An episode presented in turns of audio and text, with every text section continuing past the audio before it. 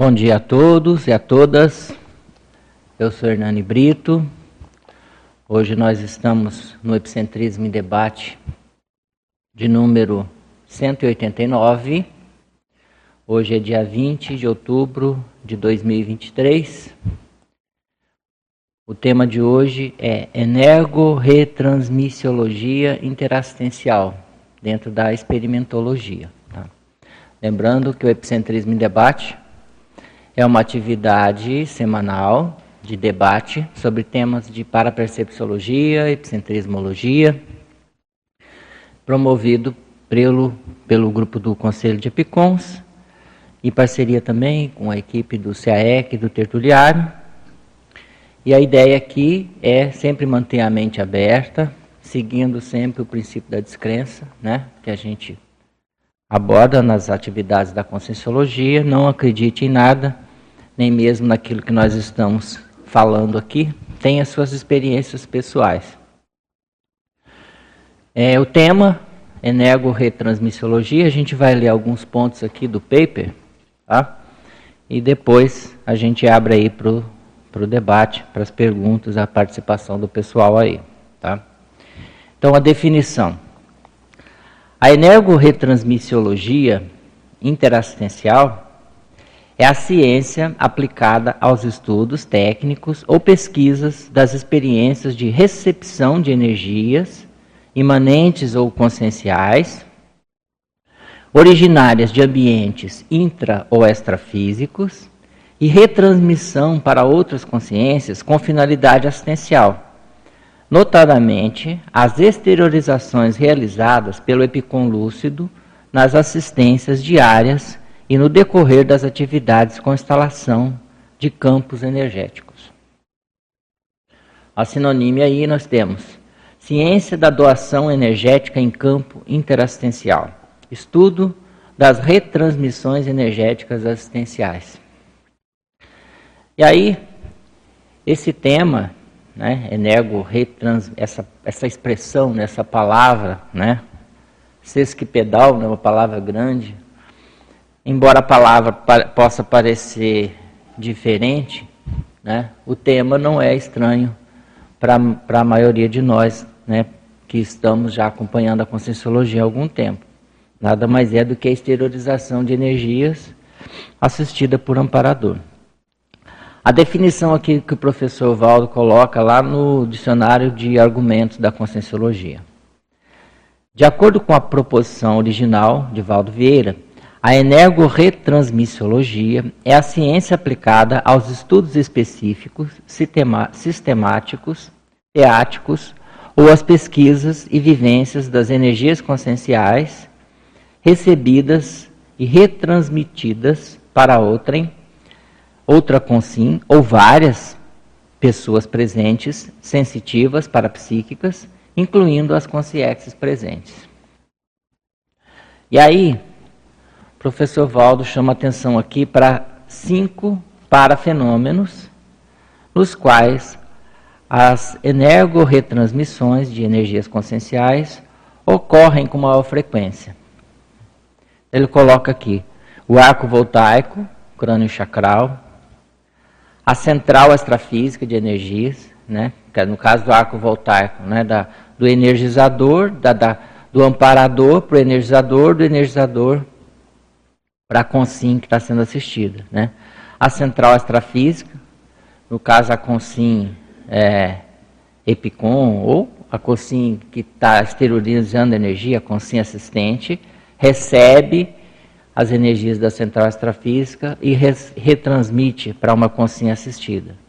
A mega euforização, geralmente, né, a, o holopensene, né, porque na verdade a mega euforização é um estado intraconsciencial mas a, através da, da, da intermediação dos amparadores, o EPICOM pode promover a instalação de um holopensene favorável, um campo específico com holopensene que predispõe os estados de auto-megaforização. Né? Então, a pessoa, quando ela entra num campo desse, ela pode entrar em megaforização. Os banhos energéticos, né, que a gente percebe às vezes quando esteriliza energia, a recepção da energia extrafísica, né? E a TENEPS, que é talvez o, o arroz com feijão aí, que, a, que muita gente é, vivencia no dia a dia, né? Que é o acoplamento comparador e a retransmissão de energias para assistência, tá? Então, por que, que eu trouxe esse tema? Né? As pessoas poderiam falar, poxa, mas é um tema bem, bem básico. Mas aquela ideia, né? dentro da, da linha da, da banalização e da desbanalização, ou da antibanalização dos conceitos da conscienciologia. Às vezes a gente fala tanto de um conceito que a gente para de refletir sobre a profundidade, a seriedade desse conceito. Eu acho que às vezes, por exemplo, o EV, às vezes, ah, EV, EV, EV, mas o EV tem tanto detalhe, tantas nuances, tantas é, consequências, tantas decorrências, que a gente, a, gente, a gente não explorou nada ainda, a gente não, não sabe nada ainda sobre as possibilidades do EV. O que a gente já estudou sobre isso é muito pouco. Eu acho que a gente vai passar algumas vidas estudando, aprofundando esse tema ainda, né? É, eu até comento aqui no, no, no, justamente isso. Muitos temas conscienciológicos, aparentemente elementares, não serão novidades para os pesquisadores da conscienciologia na atual e nas próximas vidas intrafísicas, mas precisarão ser repetidos exaustivamente e pacientemente até o domínio completo de todas as nuances e aplicações do conceito. A exteriorização de autoconsciente de energias com finalidade assistencial é um desses conceitos. E aí o professor Valdo fala ali, na, eu coloquei na citação. A exteriorização de energias conscienciais, na, é, quer dizer, na exteriorização de energias conscienciais, a maior força é o autodiscernimento cosmoético da boa intenção da consciência. Então é isso que eu acho. É, a gente ainda vai passar muitas vidas estudando essa questão da exteriorização de energia, para a gente entender os detalhes, como é que funciona. Por exemplo, aquela energização que a monja fez lá no. no ele conta no Projeções da Consciência. Ela chega, tinha um monte de armas, né? Pensa nesse planeta agora, com esse monte de guerra acontecendo e tudo. Uma consciência como aquela, que ela chega e tem armas, ela chega e joga energia naquilo, aquilo desaparece. Aquilo é intrafísico. Não era energia gravitante, não. Era físico. Ela desapareceu com aquilo assim, ó, só jogando energia. Então pensa o nível que a gente pode chegar com a exteriorização de energias. Né? Qual que é o pensene que ela aplicava na hora que ela ia fazer aquilo? O que, que ela pensava? Como é que pode isso? Né, então a gente tem que analisar mais, a gente tem que aprofundar, nós temos que entender de, de exteriorizar a energia até o osso, de tudo que pode, tudo que é jeito. A gente tem que se tornar doutor em exteriorizar a energia. Tem gente que fala que é tudo mesma coisa, por exemplo. Ah, a conscienciologia só está dando um nome novo para uma coisa que sempre teve. É verdade, até certo ponto sim. Mas é muito diferente a abordagem e a profundidade que a gente quer alcançar com isso. Então, por exemplo, ah, tem lá o cara que faz reiki. Isso é a mesma coisa de esterilização de energia que a gente faz aqui? Não, de jeito nenhum. É muito diferente. Por quê? que aquilo é instintivo, aquilo é, às vezes ainda está cheio de conotação religiosa. É igual, por exemplo, o cara da tribo indígena lá, que faz lá a pagelança e faz aquele ritual. Ele está exteriorizando energia também. Mas aquilo é primário, é primitivo, é instintivo. Isso aí a gente tem instintivo, tudo todo mundo faz. Quando você dá um espirro, você joga energia. Mas o problema é você entender aquilo tecnicamente você saber os detalhes. E tem um outro detalhe também. Dep conforme a. Porque aqui eu quis dar. Por que, que eu usei energo-retransmissiologia e não falei simplesmente de exteriorização de energias? Porque o enfoque aqui é a origem da energia. É de onde vem. com que energias você se conecta quando você está exteriorizando energias. Esse é o ponto-chave aqui que eu quero chamar a atenção. Quando você joga energia, onde é a fonte? De onde você conecta? Então, por exemplo, é, um mantra. Mantra tem muita energia, né? Se a pessoa é, pronuncia um mantra. Mas tem mantra que evoca energias baratrosféricas, às vezes ancestrais, às vezes ritualísticas, às vezes das práticas de magia antiga. Aquilo você se conecta direto com a baratrosfera e joga energia. Isso é outra coisa, totalmente diferente. Tem energia, é cheio de energia, mas não é igual. O problema é a origem, dependendo de qual a, a, o padrão que você coloca, uma, a maneira como você exterioriza, a pensenidade que você aplica na, na exteriorização de energias, define o padrão das energias com que você conecta. Qual é a central? Qual é o amparador? Qual é a comunex? De onde vem? Qual é, de onde se origina a energia que você está retransmitindo? Esse que é o ponto que eu quero chamar a atenção, que é mais sério para a gente aqui. Né? Então, não é tudo igual. Ah, eu vou fazer reiki, ou vou fazer jorei, tem lá de negócio de religião, tem tudo que é nome aí. Você pode arranjar uma lista de nomes. Não é tudo a mesma coisa. Cada um tem um mater pensene, cada um tem um holopensene atrás. Eu posso falar assim: ah, mas eu posso usar uma prática antiga do ritual da Índia, porque funciona, é a mesma coisa, é energia. Mas eu estou me conectando com esse holopensene e não com o holopensene da conscienciologia, com o holopensene da, da comunex evoluída, com o holopensene da central extrafísica de energia, com a energia imanente pura, com a energia dos serenões, com a energia de evoluciólogo. É diferente. Não é a mesma coisa. Então, entender as nuances da energo-retransmissiologia, na minha opinião, é um dos temas mais sérios que a gente tem dentro da conscienciologia. Por isso que eu quis chamar a atenção para esse, para esse paper. Aí vamos lá. Energomediação. Para além da condição do mediunismo inconsciente, primitivo, há consim que já atua com desenvoltura na função de epicentro consciencial lúcido, assume o papel de energomediador técnico, trabalhando ombro a ombro com equipex especializada na condição de mini peça autoconsciente no maximecanismo multidimensional interassistencial. Então, esse aqui é o negócio da mini peça. Né? Se for ver, por exemplo, mini peça e epicon, até certo ponto é a mesma coisa.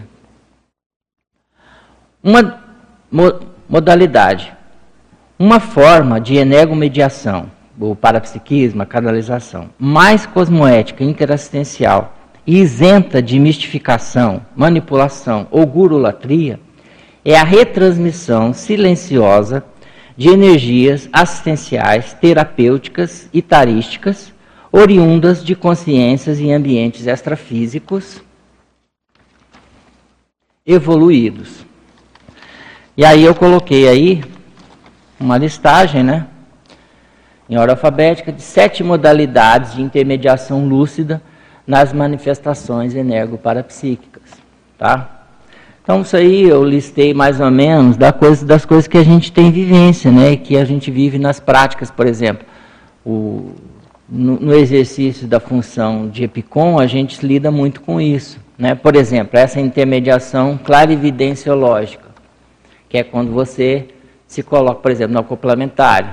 Você senta ali, você é, instala o campo, vem os amparadores, tudo começa, a, começa a aparecer a Dimener, e através desse, disso você mostra, você explicita para o interlocutor ali, para o participante, para o experimentador, para o aluno, para o assistido, para ele perceber a Dimener, perceber o amparador, para ele abrir o parapsiquismo, para ele desenvolver os chakras, para ele entender o que, que é energia, entender o que, que é parapsiquismo. Isso é o acoplamentário que a gente faz aqui. Né? Então é uma espécie de energomediação clara e evidenciológica. Limara quer perguntar.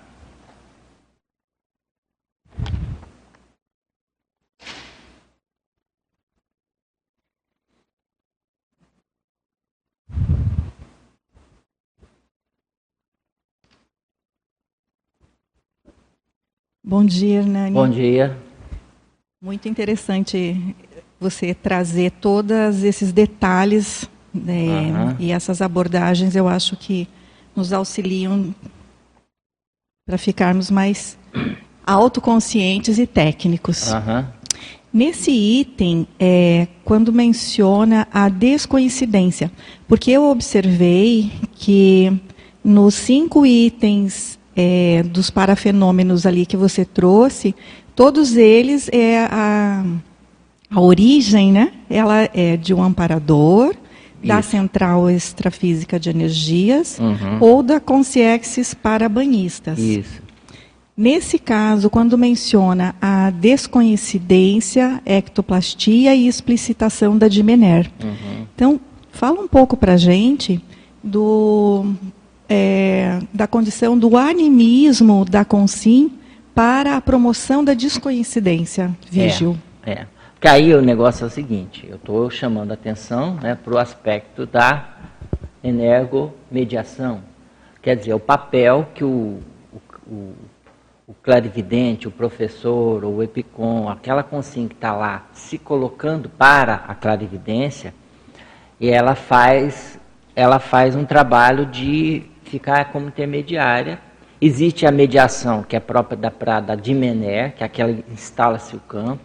Mas quando você se coloca ali para a clarividência, você também entra em descoincidência dos veículos.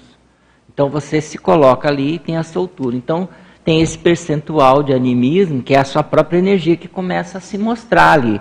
Então você vê que às vezes na clarividência, não necessariamente quem está ali vai ver a, a, a dimensão extrafísica ou uma consciência pode ver simplesmente a energia, a aura, a soltura das energias, às vezes o duplo né, do, do próprio epicom que está ali na frente. Então isso aí é, é, é, o, é, o, é o movimento da energia daquele que é o doador de energias ali na, no caso, está nesse papel, nessa função. Agora, a partir dessas energias que são disponibilizadas, que são exteriorizadas, às vezes chegando até no nível da, da ectoplasmia, porque a energia fica mais condensada, é possível a manifestação das consciências. Né? Aí entra o aspecto do é, parapsiquismo, né? além do, do animismo. No caso, Hernani, você aplica mais especificamente alguma técnica para promover a desconhecidência vígil?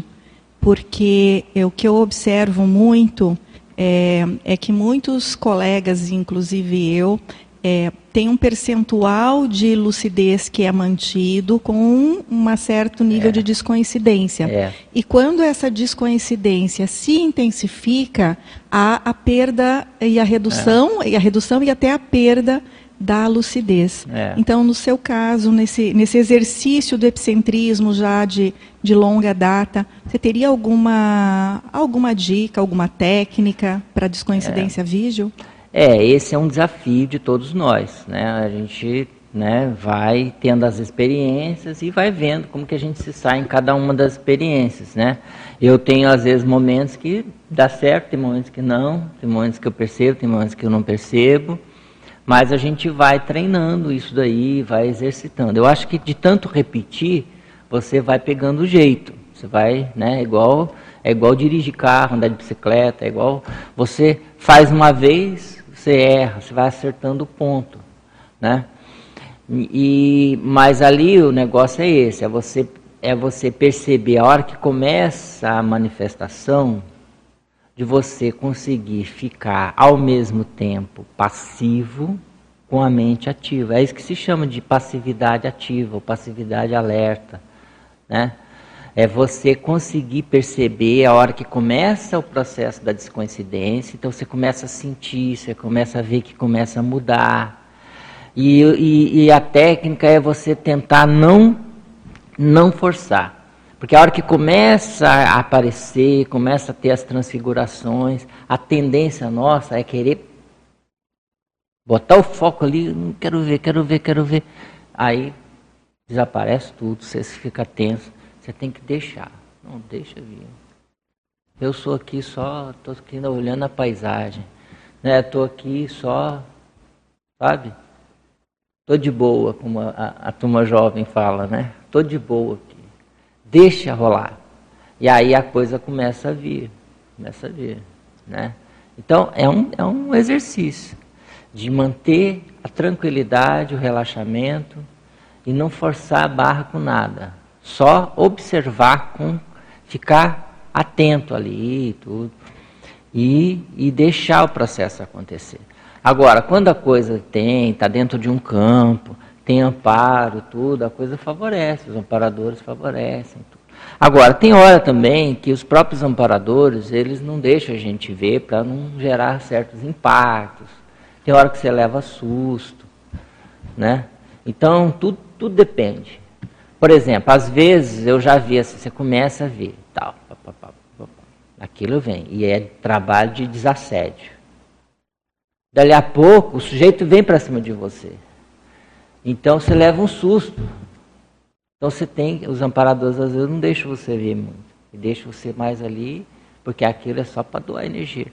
Então tudo depende. Agora tem hora que não, tem hora que você vê tudo, vê, mas aquilo é preparado. Então o amparador ó, se prepara, que os caras vão vir em cima de você. Às vezes eles te avisam.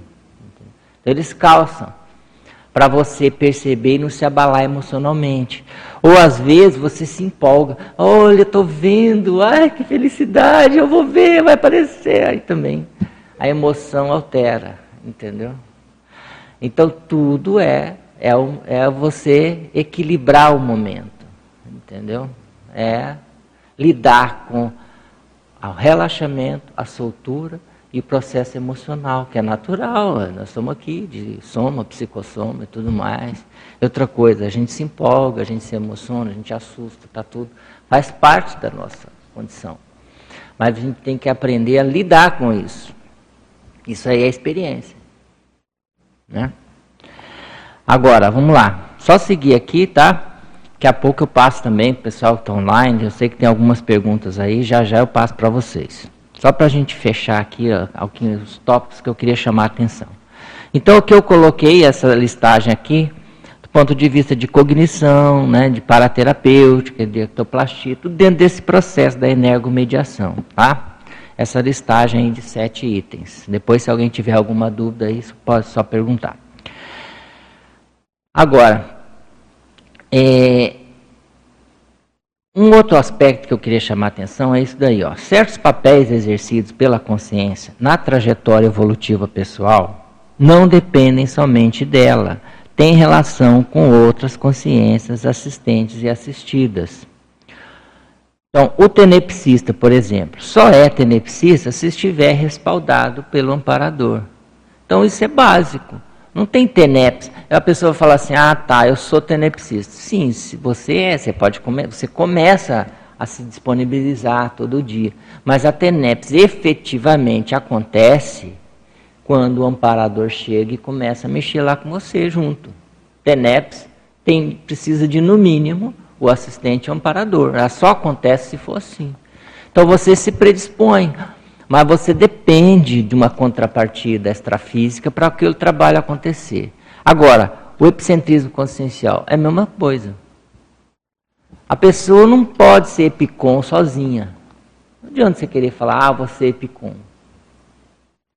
Você não é epicom sozinho. Você é epicom junto com os amparadores. Todo epicom é assim, é igual tenepsista. É a mesma coisa de tenepsista. Você só é se tiver equipex, se tiver amparador, se tiver uma contrapartida extrafísica para fazer o trabalho. É isso que às vezes as pessoas às vezes não entendem. Às vezes a pessoa quer pular, por exemplo, do, do, do de uma condição para uma mais avançada sem passar pela intermediária. Não tem jeito. Todo mundo tem que passar por isso. Você vai passar, você vai ser tenepsista, você vai ser epicom, você vai ser tudo isso daí, até chegar lá na desperticidade. Né? Então, isso aí faz parte do processo. Então, a questão toda é, assim também a condição de epicom é a qualidade, a disciplina, a assiduidade, a solidez na energorretransmissibilidade diuturna promovem o assentamento das bases da contrapartida extrafísica do epicom. Isso, gente, é uma das coisas mais sérias para a gente pensar. Eu lembro de uma tertúlia, o professor Valdo falava que desde da juventude dele, desde garoto, né, ele, ah, ele pensava assim: como eu faço para assentar as bases do meu processo extrafísico? Então, o que, que ele queria fazer? Ele queria sustentar a sustentação dele, o respaldo, a, a contrapartida dele precisava estar assentada. Então, aquilo vai. Então, a gente vai. O, qual que é o, o top em termos de assentamento das bases extrafísicas nossas? Quem poderia falar? Qual que é o ponto máximo que a gente vai chegar nessa vida? Em termos de assentamento das bases extrafísicas.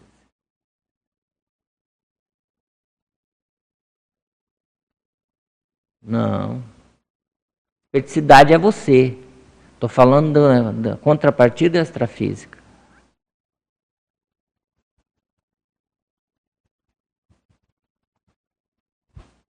O FIEX. Pensa. A hora que você tem uma OFIEX, atrás de você tem uma estrutura. Entende? Você já não é mais um CPF, você é um CNPJ. Esse é o ponto. É um, é um EPICOM avançado. Atrás dele tem uma representação muito mais forte. Ele ali é o. Ele é o porta-voz, ele é o representante, ele é o, a linha de frente, mas atrás dele tem uma estrutura enorme. Então é isso aí.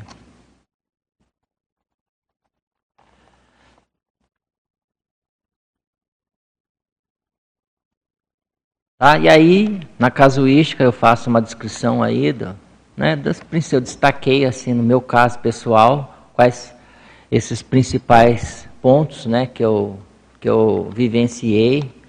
Por exemplo, primeira, quando eu comecei a, a, a fazer MBE e tudo, beleza, comecei a sentir energia. Mas quando eu senti um banho energético, que eu percebi que tinha amparador lá de junto comigo, aquilo era diferente.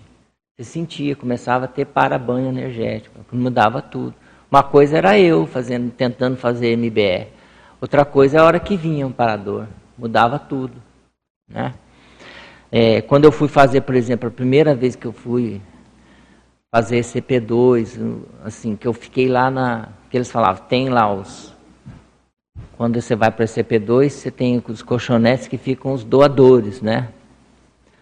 Então, foi a primeira vez que me colocaram assim para ser doador, né? E aí eu falei, nossa, como será isso, né? Você é doador. E aí me colocaram no colchonete. Quando eu deitei no colchonete, eu comecei a sentir o processo da energia. Comecei a ver os amparadores mexendo com a minha energia. De repente eu virei uma, uma bomba de energia, uma máquina de fazer exteriorização de energias. Aquilo me impactou. Eu nunca tinha vivenciado aquilo. Foi a primeira vez que eu percebi aquilo. Né, os amparadores mexendo comigo e utilizando o meu energossoma, o meu holossoma, para poder fazer a exteriorização de energia para o campo. Aquilo para mim foi um impacto. Eu nunca tinha percebido, eu não sabia, não imaginava que era daquele jeito. Né? E nesse contexto você percebeu alguma paratecnologia para potencializar essa extração de energia? Eu acho que deve ser paratecnologia, porque aquilo funcionava como se fosse uma máquina. Mas na época eu só, eu só entendia assim, ah, não sou eu que estou fazendo isso. Eu sabia que não era eu. O que impactou para mim foi isso. Falei, não, não sou eu, não estou exteriorizando nada, não estou fazendo nada. Eu só deitei aqui. Fiz o que eles mandaram. Deita no colchonete e fica quieto. Fiz direitinho o que eles mandaram. Fiquei quieto lá, deitado no colchonete. Mas eles começaram a tirar minha energia. Naquela época eu não fazia TENEPS, não fazia nada. Não era, eu estava fazendo, eu estava fazendo SCP-2. Né? E aí eu vi o que, que era os amparadores mexendo comigo, não era eu. Eu estava lá só me, só me predispus para fazer assistência. Era, eram eles que estavam utilizando a minha energia. Né? Então, isso para mim é impactante, por quê? Porque eu entendi ali o que, que era o negócio da exteriorização de energia com os amparadores. Né? Aquilo, por exemplo, a, isso aí é, é a vivência prática. Não adianta mil teorias. Você pode falar o que for, você pode escutar todo mundo falando, mas outra coisa, isso aí, fala, mas está dando tanto valor para isso, aí todo mundo tem. É isso mesmo, todo mundo tem, não é? mas foi eu que vivenciei. Para mim, a minha vivência tem valor, foi eu que tive. Né? O outro teve uma cosmoconsciência, mas foi ele, não fui eu. Eu não, eu senti a minha energia saindo ali na hora do ECP2. Mas fui eu.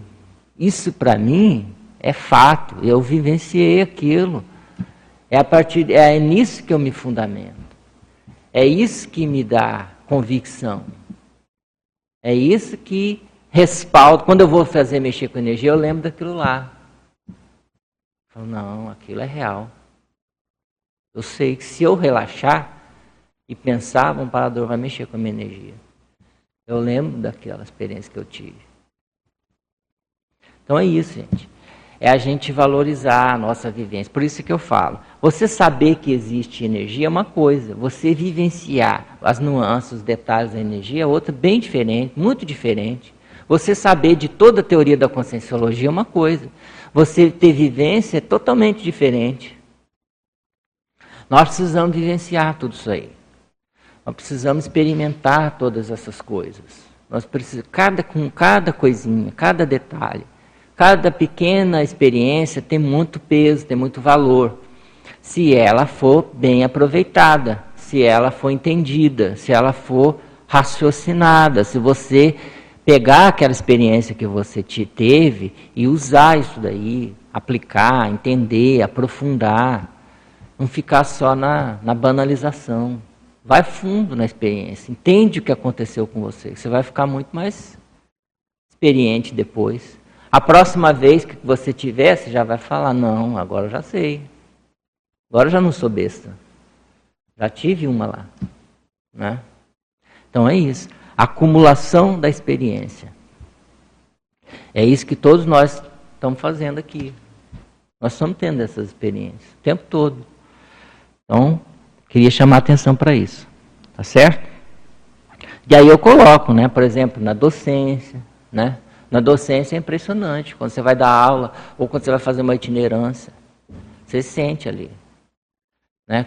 Aquela, aquela época a gente fazia itinerância que era era é, a, as coisas eram mais precárias, né? Não tinha tanta estrutura como tem hoje, e tal. Às vezes você ia num local dar uma aula, era tudo assim, é, você ia com a cara e coragem, né? Com aqueles slides na mão, né? aquelas transparências na mão para dar curso de conscienciologia, né? Mas os amparadores praticamente te carregavam no colo, era impressionante. E tinha coisas ali que eram impressionantes. Né? Então eu já tive muita experiência assim de, de itinerância, que eu falava, caramba, como é que pode? Eu não sabia que tinha isso. Eu não imaginava como que os amparadores tinham tanta força para trabalhar assim. De ver assim, por exemplo, o cara chegar assim com um assediador grandão, ou sujeito que era tipo é, meio meio guru, né? Por exemplo, teve uma vez que eu fui numa cidade, tinha um cara lá que era tipo tipo assim, um um guruzão assim, conhecido, uma personalidade que é, fazia efeito físico, ah, mexia com as coisas, movimentava objeto e fazia as coisas, desmaterializava coisas. E o cara chegou meio querendo pôr banca lá. Chegou e falou, quero ver se esse professor é bom mesmo. E sentou lá. E eu, coitado, dando P1, P2, lendo o manual Vendo map e falei, caramba, estou ferrado. Esse cara aqui, esse cara mexe com um monte de energia e nós vamos fazer MBE com esse, né? E o cara querendo duelar. Querendo duelar. Ele entrou para duelar. Vou ver se esse professor é bom ou não é. Na hora que começou a MBE, eu vi ele ser apagado igual um palito de fósforo. a energia dele apagou. O campo instalou, os alunos fizeram MBE, acabou, ele ficou com aquela interrogação na cabeça, perguntando: cadê? Cadê? Ele falava: cadê? Cadê? Sumiu tudo a energia dele. Como é que os amparadores fazem isso? Então a gente precisa confiar no maximecanismo. Eu fiquei impressionado. Porque ele estava claramente querendo duelar dentro de uma sala de aula, querendo anular o trabalho, querendo produzir efeito físico, querendo se exibir ali. Os amparadores encapsularam ele. Mas eu nunca tinha visto isso. Eu, pra, aquilo foi a primeira vez que eu vi uma pessoa ser encapsulada né? E eu olhei para ele, parecia um palito de fósforo que apagou. Pss, sumiu.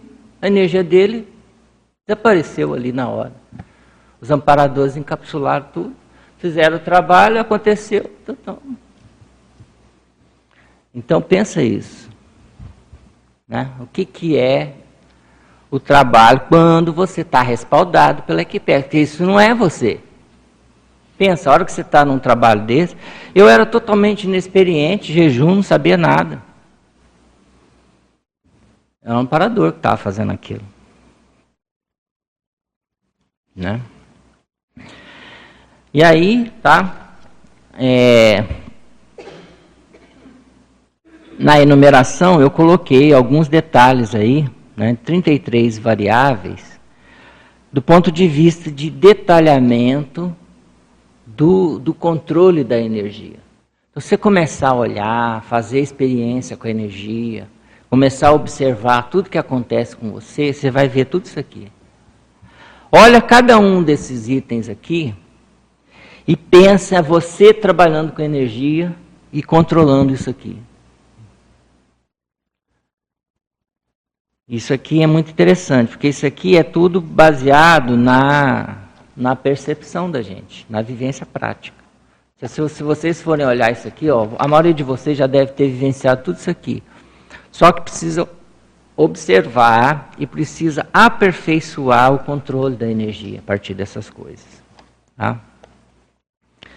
E aí a frase enfática. As experiências diuturnas, nas variadas modalidades de retransmissões energéticas interassistenciais, possibilitam ao epicom lúcido acelerar a evolução da autoconsciência parapsíquica ao longo da vida humana. Então, isso acelera a evolução da gente. E aí, você vivencia com lucidez as experiências de retransmissões energéticas com finalidade assistencial? Já aferiu algum resultado exercendo o papel de retransmissor de energias assistenciais? Como avalia você sua competência e predisposição para a doação de energias? É...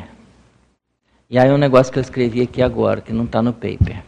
Sempre há um viés não abordado, mesmo nos assuntos mais exaustivamente citados. É para a gente pensar.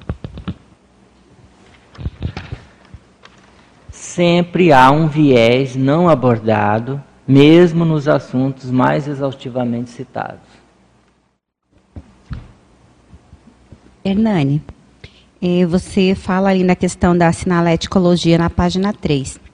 Nós observamos lá na dinâmica da TENEPS que uma das maiores assim dificuldades das pessoas é esse entrosamento maior com o amparador, de perceber a exteriorização, de perceber o trabalho, de perceber o que está acontecendo extrafisicamente. E isso gera, muitas vezes, é, insegurança para as pessoas, né? E a gente fala bastante sobre a questão da sinalética. Então, você poderia falar um pouquinho sobre essa questão do analfabetismo energossomático né? uhum. e a questão mesmo da construção da enciclopédia pessoal de sinalética energoparapsíquica é. para favorecer esse trabalho conjunto com o amparador? Sim. Eu sempre falo isso, que a sinalética é um idioma, é igual aprender um idioma. Igual você não tem aquela linguagem lá, Libras, né? Aquilo é uma linguagem de sinais. A sinalética é uma linguagem de sinais parapsíquica. E se você começar a estudar a sinalética, você começa a estabelecer uma comunicação com os amparadores. Então, não é só, ah, sentir um vento frio, um banho, um negócio. Mas aquilo, às vezes, começa a fazer sentido, começa a comunicar, começa a transformar numa linguagem. E aí, se você começar a entender isso, você começa também a saber, por exemplo, qual é o amparador que chegou, como é que é, o que, que ele está querendo te passar, qual é a informação. Porque às vezes nem sempre é fácil a comunicação multidimensional, ela vir com uma, uma expressão pronta, uma, uma frase pronta, uma, uma, uma comunicação é, é, é, tipo telepatia, é, direta, uma clara evidência, uma clara audiência. Às vezes não, às vezes vem com sinais. Mas você, se você consegue decodificar esses sinais, você entende tudo. Então tudo pode ser. Igual não tem código Morse, um monte de continho a pessoa entende. Então, com sinal, dá para dá ter muita comunicação. Agora, a sinalética, ela, ela expande ao máximo. Então eu vi uma, uma vez o professor Valdo falar assim: a sinalética do serenão é uma enciclopédia. Então é isso. Então, se a gente, se a gente começar a estudar, nós vamos ampliar isso, nós vamos começar a chegar num determinado ponto que a nossa sinaléticologia vai ser uma, uma coisa de louco, ela vai ser um universo inteiro. Entendeu? Parece que ela é uma coisa assim, rudimentar, mas se ela avançar nesse nível, ela fica mais avançada do que as outras comunicações. Ela fica mais avançada do que a clareaudiência, do que até a clarividência. Porque ali ela, ela traz é, nuances que essas outras percepções não poderiam trazer. Então aquilo é como se você fizesse a, a leitura do cosmos instantânea. Aquilo gera a, igual a Concierge livre tem, por exemplo, a, a ubiquidade. Ela está aqui, mas ela está em tudo que é lugar ao mesmo tempo. Ela não está aqui, ela está no, no cosmos. Então tudo está captando. O nosso, o nosso holossoma é assim. Agora, se a gente começar a entender a sinalética, nós vamos começar a ter um universo muito maior. Mas isso, para fazer isso, você tem que começar pelo primeiro passo não é? Para você aprender a ler, você tem que aprender o A, o B, né, o C. Você tem que ir sendo alfabetizado. Então, você fez ali aquele, sentiu o negócio, na hora que você fez a MBE, você está entrando aí na alfabetização do negócio. É isso que é importante você entender, que aquilo pode ser o beabá, mas é um beabá que vai te levar para a enciclopédia. Então, se você entende para onde você vai, você se motiva mais. Você, você sabe o que, que é que você está fazendo. Então, a sinalética vai chegar nesse nível. Mas a gente precisa começar pelo beabá, que é percebeu um sinal, percebeu alguma coisa, identificou, reconheceu, anotou, registrou. Dá valor para cada percepção. Cada coisa que você percebe, tem valor. É aquilo que eu falei anteriormente. O outro pode ter tido uma cosmoconsciência, mas foi ele que teve, não fui eu. Eu só tive um sinal aqui, minha, minha orelha esquentou. Ah, mas eu senti isso. Isso para mim tem valor, porque vai fazer alguma coisa, eu vou usar isso para alguma coisa, vai me indicar alguma coisa. Eu vou entender o meu parapsiquismo a partir daí. Né? E aí você vai ampliando, você vai né, aprofundando nas suas experiências. Então, às vezes, é falta da pessoa prestar atenção ou dar valor para a experiência que ela teve. Não tem aquela pessoa que você fala assim. Tem um que você fala assim. O que, que você percebeu? Não, percebi nada. Só esquentou-se um pouquinho desse lado, teve um negócio daqui, e aí me deu um jato na cabeça, e aí veio uma coisa, e aí você falou, ué, mas você falou que não tinha sentido nada, né?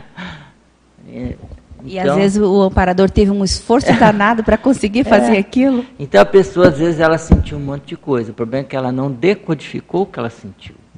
Ela não prestou atenção no que ela sentiu. Ela não trouxe aquilo e não tentou dar significado para aquilo que ela sentiu.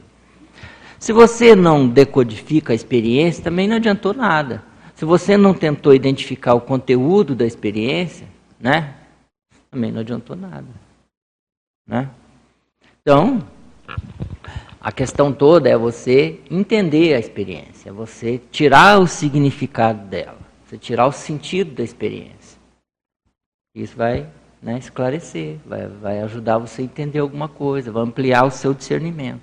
Aquilo que eu, eu coloquei aqui do professor Valdo, né, o que interessa mais é o discernimento cosmoético da boa intenção da consciência. Então, bom dia a todos. Parabéns, professor Hernani, por esse paper tão importante para todos nós. Nós temos agora várias participações de vários estados aqui, que estão pessoas dando parabéns, aqui, pessoas aqui de Foz do Iguaçu também. Mas sempre lembrando, né, quando a pessoa mandar a pergunta, que identifica o nome e o local da onde ela está enviando as perguntas, né? E também o pessoal aqui presencial, quando fazer perguntas, só pegar o microfone, né?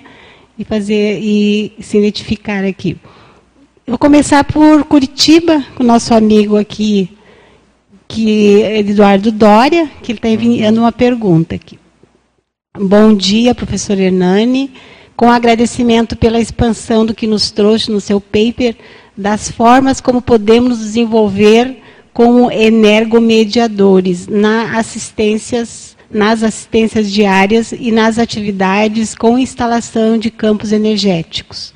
No item 2 da atividade, com, uh, no item 2 da autoexperimentação, da página 1, Central Extrafísica de Energia. Como podemos retransmitir as energias vindas desta central com o mínimo possível de alteração? Contaminação, entre aspas, ele colocou. Uhum. Energética, com todas as nossas energias pessoais. Daí ele pergunta: o ideal é realizar a energomediação entre a fonte energética e os assistidos, sem que haja nossa interferência com as nossas energias? A partir de qual nível evolutivo este, esse fato ocorre? Uhum. É, começando do fim para o começo, tá? Então, eu acho que isso ocorre na condição de serenão, né? O próprio professor Valdo falava isso, que o serenão exterioriza a energia imanente, né? Então, quer dizer, ele não altera a energia, ele, quer dizer, ele exterioriza a energia pura, né? Mas não é que é, se você falar, mas se, é, se não alterou nada, então o que, que adiantou? Né? Sai, entrou, saiu a mesma coisa, mas não é.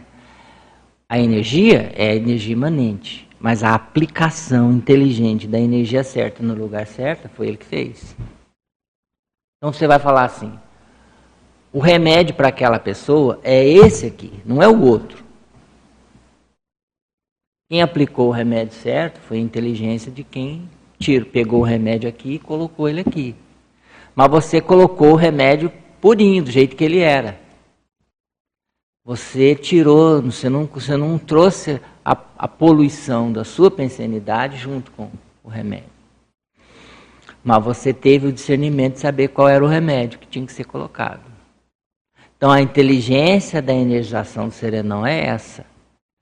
E a energia é a correta, na dose certa, no lugar certo, para a pessoa certa, mas a energia é pura, é imanente. É a energia que não altera né, com a pensenidade dele. Nós estamos longe disso. A gente joga a nossa, a nossa melhor intenção possível, com as nossas emoções. E tudo bom, está tudo certo. É por isso que a nossa emoção, até certo ponto, nós não temos como, como você não tem como se livrar da sua emoção, você coloca a melhor emoção que você pode, coloca amor e carinho, energia, tudo que você pode. Você não tem como exteriorizar sem emoção, porque você tem ela. Então coloque uma emoção boa. Coloque o melhor sentimento que você tem de amor, de ah, de tudo que você pode. Para você ajudar a pessoa, ajudar os outros. Então você não vai você não vai deixar de colocar você ali na energia, mas pelo menos você não vai piorar, né? Você vai colocar alguma coisa boa. Não é? É isso.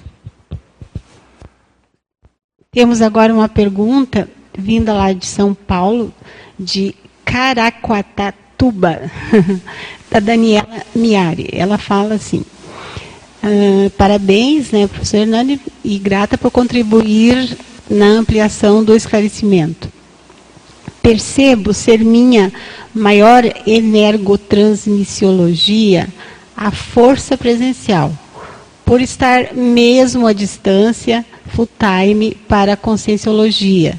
Teria alguma dica técnica de qualificação uh, o contexto de ou contexto de resultado Talvez ela não se explicou bem direitinho aqui. Ou o contexto de resultado, mas ela pede uma técnica, assim, uhum. porque ela está à distância. Uhum. Tá. Com relação a você direcionar a energia à distância para a pessoa, será que é isso que ela está querendo falar? É, ela fala assim, teria alguma dica técnica de qualificação, né? É. É porque a distância, do ponto de vista da energia, ela não interessa muito, não, não importa muito. Você pode jogar energia à distância e tudo, né? E assistir. Você vê a TENEPS é isso, você assiste à distância, né? É claro que depende do contexto, depende da situação, precisa da presença, né? Por exemplo, quando a pessoa vem aqui, ela entra no nosso campo aqui, ela vai numa dinâmica, ela vai num curso de campo, ela está em loco, você consegue trabalhar mais com ela, porque você está ali, né? Mas a distância também, a energia flui, a energia não tem, não tem, não está sujeita. Em tese, ela não está sujeita ao espaço e ao tempo. Né? Então você pode mexer com isso à distância. Não sei se é isso que ela está tá querendo Talvez dizer. Talvez ela mas... queira mais alguma coisa, ela é, envia, né? É. Agora a questão toda é você conseguir o máximo de separar, por exemplo. Você vai trabalhar com uma pessoa à distância. Você tem que tentar tirar todas as outras coisas assim do, do caminho, vamos dizer assim. Tira tudo do caminho entre você e a pessoa. Não? Igual, por exemplo, estou falando aqui com a Terezinha. O relógio está na frente, o microfone está na frente, eu vou tirar tudo da frente. Eu vou ficar só ela. E aí eu vou jogar energia para ela. Entendeu? Pensa isso à distância. Tira tudo que está na frente e joga só, foca só na pessoa. Interessa o resto. É como se eu tivesse cortado a distância e feito um túnel até ela. E aí você joga energia para ela, envolve ela com a sua energia. Isso funciona. É como se ela estivesse presente. Você afasta todas as interveniências que tem entre você e ela. E joga energia. Vê ela ali, ó, Coloque ela na sua tela mental, na sua frente, toda direitinho, a pessoa bonitinha lá. Vê ela direitinho e vai. Tira tudo que tem na frente e joga energia só para ela. Aquilo vai, você vai atender aquela pessoa. Direitinho, sem, sem problema. A energia vai chegar nela.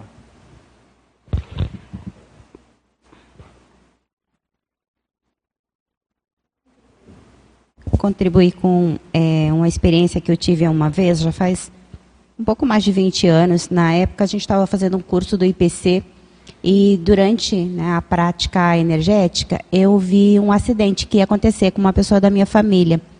Naquela hora, eu falei assim, gente, o que, que eu posso fazer? Não posso fazer nada, me vi totalmente impotente é, em relação ao que ia acontecer. Mas o que, que eu pensei? Eu falei, eu estou num campo que é um campo otimizado, um campo assistencial, e tive a possibilidade de ter essa pré-cognição.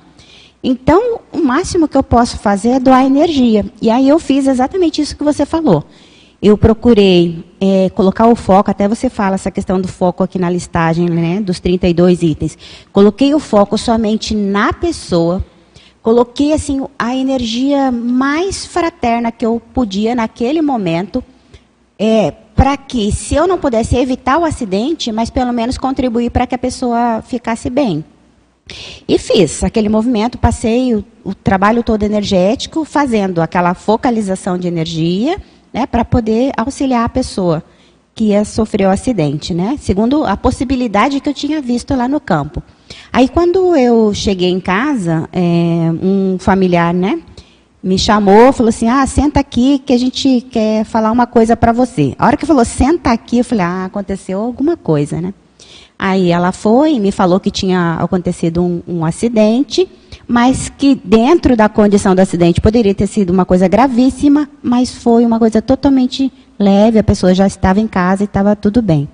Então, naquele momento, eu fiquei pensando na predisposição. Se a gente tem uma predisposição, né, para poder é, ter uma, uma pré-cognição, ou mesmo para poder fazer uma intervenção energética em determinada situação, se a gente mantém né, esse estado mais de autopacificação e vê naquele momento o que eu posso fazer, né? Eu poderia ter ficado desesperada diante daquilo uhum. que eu vi e ter abortado qualquer tipo de assistência.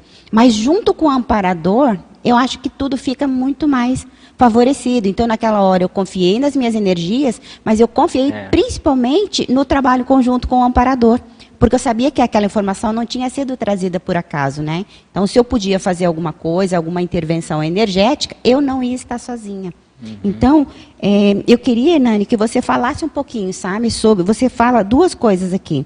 É, essa questão do foco, né, é. Né, que é o item 17, mas você uhum. traz também abordagens diferentes no item 15, que é a finalidade, é. e depois no item é, 25, que é o, o objetivo, ou é. seja, o propósito assistencial, é, mas aquilo que você quer fazer naquele momento enquanto assistência. A questão, essa listagem aqui, ela é toda, ela é prática. É tudo para a gente fazer experiência. O objetivo de eu ter colocado isso aqui é para a gente olhar cada um e fazer experiência com isso, para a gente ver. Então, por exemplo, você pega o foco. Como é que eu focalizo a minha energia? O que, que tem sobre foco? Vê tudo que tem de foco e ver como é que você vai direcionar, como é que você vai botar energia, foco para fora, foco para dentro, foco para frente, foco para trás, para cima. Tudo é foco. Ampliar o foco, diminuir o foco, fazer o raio laser, fazer a, a, a esterilização esférica. Isso é foco. Agora, você começa a estudar isso e fazer experiência para você entender o negócio. É aquilo que a gente falou. Tenha suas próprias experiências. Mas você ter experiência, você tem que fazer experimento. Por isso que eu coloquei aqui, ó. A pessoa poderia me perguntar, por que, que você não colocou é, energossomatologia na especialidade, e sim experimentologia? Porque o meu foco aqui é você fazer experiência com energia. A gente precisa aprofundar a autoexperimentação com relação às energias. Uma coisa que eu penso assim, ó. A realidade mais dócil do cosmos é a energia imanente. Ela é totalmente obediente à sua vontade. A energia imanente é uma coisa dócil. Você pensou, ela vai. A energia imanente está aqui. Você virar para lá. Ela está ali. Você quer, eu quero chupar ela. Absorver. Quero jogar ela para fora. Joguei ela para fora. Isso é energia imanente. Ela é totalmente dócil à sua vontade. O que você quer fazer com ela, você faz. Ela não, ela, ela não tem vontade. Ela não, você fala assim, ah, energia vem que aí ela corre para lá. Não. Você mandou, ela faz, ela obedece. Então, a energia imanente é a realidade mais dócil do cosmos.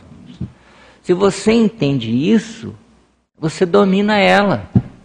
Agora, se você tem intenção boa com isso, você joga ela para onde você quer e, e assiste do jeito que você quer com essa energia.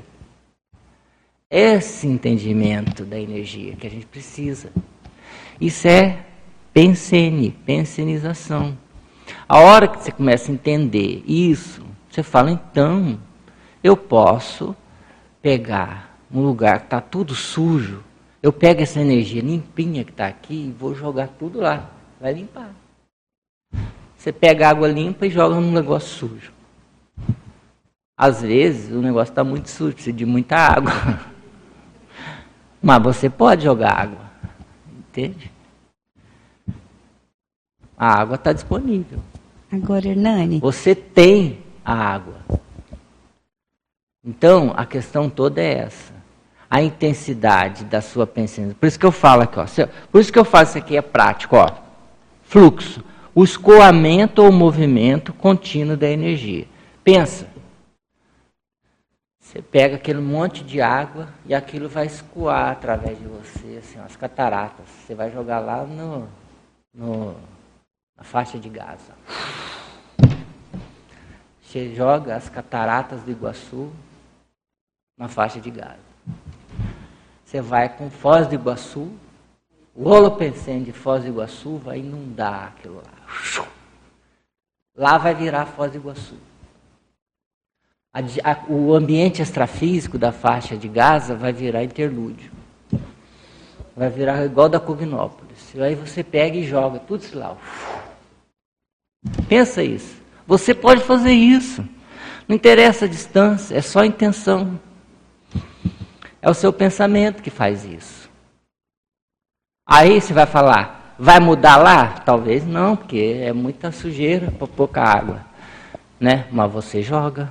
Nós, nós temos muita água limpa aqui. Nós podemos fazer isso. Nós podemos doar essa energia. Hernani, a respeito disso aí que você estava falando, né? A gente já ouviu bastante relatos do professor Valdo a respeito dessas consciências mais evoluídas que têm esse superpoder aí de. Uh, eu estava até pensando como que é um superpoder de Big Bang, né? De arrastar e criar eh, essa repercussão de uma maneira que a gente vê só em filme da Marvel, né? Negócio super-herói. Uhum. E eu queria ver o que, que você pensa a respeito desse desenvolvimento para é. como que a gente pode né? Uhum. Porque eu estava fazendo paralelo, por exemplo, num show. Às vezes tem lá um é. artista é. com 200 mil pessoas, ele reverberando. E agora, no ponto de vista energético, como que a gente pode entender esse fenômeno, se é uhum. que é um parafenômeno, é. para um dia vislumbrar chegar lá nessa condição? Uhum. O problema é que a gente dá mais valor para aquilo que é físico, para aquilo que é perceptível. Então a gente acha que o efeito maior é, é quando ele se torna perceptível na dimensão intrafísica, mas nem sempre. Mas até em resgates mesmo extrafísicos. É, mas o negócio é na, é na sutileza do mental soma é que, tá, que estão os maiores fenômenos, que estão as coisas mais significativas. Porque é no núcleo da intenção é que está o maior poder da vontade da pessoa. Esses superpoderes, eles estão lá na sua intraconsciencialidade, lá no fundo da sua intencionalidade. Então, é isso que transforma, é isso que muda. É isso que joga a energia daqui para lá.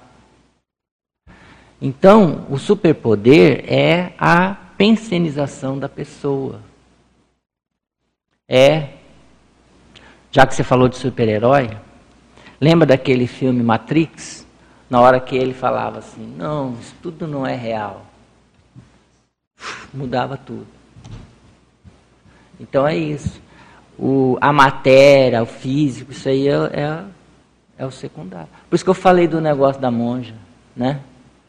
Ela chega lá e aquele monte de arma desaparece. E pensando no micro, seria aquele integrante da família que chega é. no churrasco, na família, no, no ambiente, na casa, e altera-se sutilmente é. toda. Agora pensa uma coisa.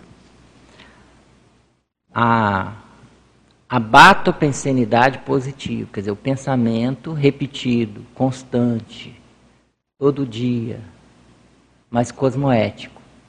Dentro de um lugar, aquilo vai. Não é aquela coisa que chega e muda de uma vez, mas é a, a regularidade da pensenização cosmoética, ela vai criando aquele holopensene.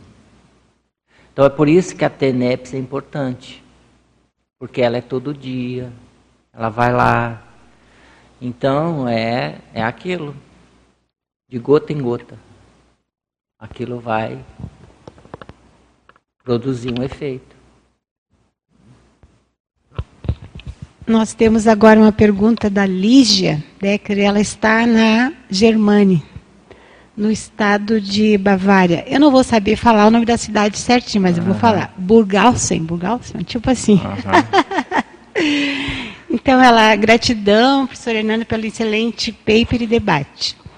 Poderias comentar o item 8, dosificação?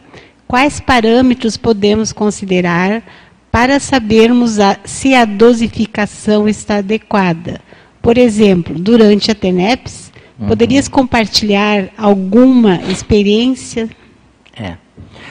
Isso daí, a questão é, no processo de transmissão de energias, vale muito o, direcionamento dos amparadores. Eu, pelo menos, assim, o que, que, eu, o que, que eu faço? Em princípio, eu jogo tudo. Eu dou tudo que eu tenho. Mas no decorrer do processo, vem às vezes uma inspiração dos amparadores para ir mais ou menos. Então assim, a minha primeira a minha primeira intenção, meu primeiro estímulo é, ó, estou dando tudo que eu tenho. Mas, dependendo do caso, os amparadores te dão a orientação. Eles falam assim, não, segura um pouco. Não joga tudo de uma vez. Nesse caso, precisa ser suave. Aí você deixa aí. Isso acontece muito, assim, quando você vai fazer arco voltaico, ou quando você vai fazer energização, assim, nos, nos cursos. Tem hora que você começa a exteriorizar a energia, aí o vamparador vem e fala, ó, não, suave. E aí começa aquela onda bem calminha, leve, aquela brisa, vai envolvendo a pessoa. Tem outra hora, na hora que você joga tudo, vem o negócio, potencializa mais ainda, multiplica por 10 aquela potência que você colocou. Então, você tem que ir percebendo. Fazer a experiência. Né? Fazer a experiência, sentindo, entendendo cada caso vai chegar um ponto que nós vamos ser os especialistas. Nós é que vamos saber a dose certinho. Você já vai, na hora que chega, você já sente, você já sabe. Não, já sei quem que é, o que que é, o tanto que é, onde é que vai, o tanto que tem que ser. Mas nós não estamos nesse nível ainda. Nosso negócio é sentir o amparador e deixar rolar. Pelo menos falando por mim é assim. Né? Aqui, então, a voltando à questão da Daniela, Niari, ela o seguinte, sobre força presencial com energotransmissiologia. Ah, tá. Qual a relação? Ela pergunta. Não, tem tudo a ver, né? Força presencial nada mais é do que a, a, manifestação da sua energia, do ponto de vista ali visual, do ponto de vista da sua aura, né? Daquilo que você se expressa, aquilo que a, energia, a, sua energia comunica na hora que você chega, o impacto da sua energia, da, da comunicação da sua energia. Então a tendência, quanto mais você doa energia, mais aumenta a sua força presencial, isso é natural. Agora, se você começa a ter um, uma, uma contrapartida extrafísica, como a gente falou aí, né? Uma, um amparador, ou chega no nível de ter uma Equipex, isso aumenta mais ainda. Porque a força presencial da pessoa ela é, a, é aquilo, é o holopensene dela. E aí, junto com a energia dela, vem o que está por trás daquela energia. Né? Junto com os amparadores, com tudo mais. Então a tendência é aumentar. É, é ganhar cada vez mais expressão. Né? A força da pessoa. Hernani, agora assim, voltando à questão da doação, aqui na página 2 você traz ali a questão na, na doação mesmo, que fala a pensionização que mais predispõe à exteriorização de energias entrosada com os amparadores é a anticonflitividade. Se é. pudesse ampliar mais. Eu acho isso. Eu acho porque quando você elimina a conflitividade, você abre espaço para os amparadores atuarem. Aquilo tem, por exemplo, nem o assediador não consegue ficar contra você, porque você está querendo ajudar ele, qual o problema?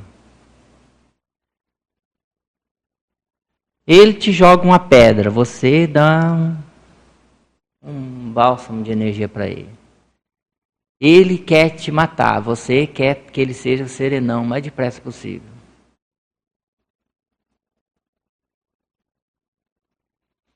Então, está totalmente contrário. Você devolve o oposto para ele. Né? Tudo que você devolve para ele é melhor. Você está dando para ele mais do que ele merece. Ele está te pedindo uma coisa, você está dando muito mais. Então o que, que ele vai reclamar? Ele não tem o que reclamar. Às vezes o assediador ele é um cobrador, um reivindicador.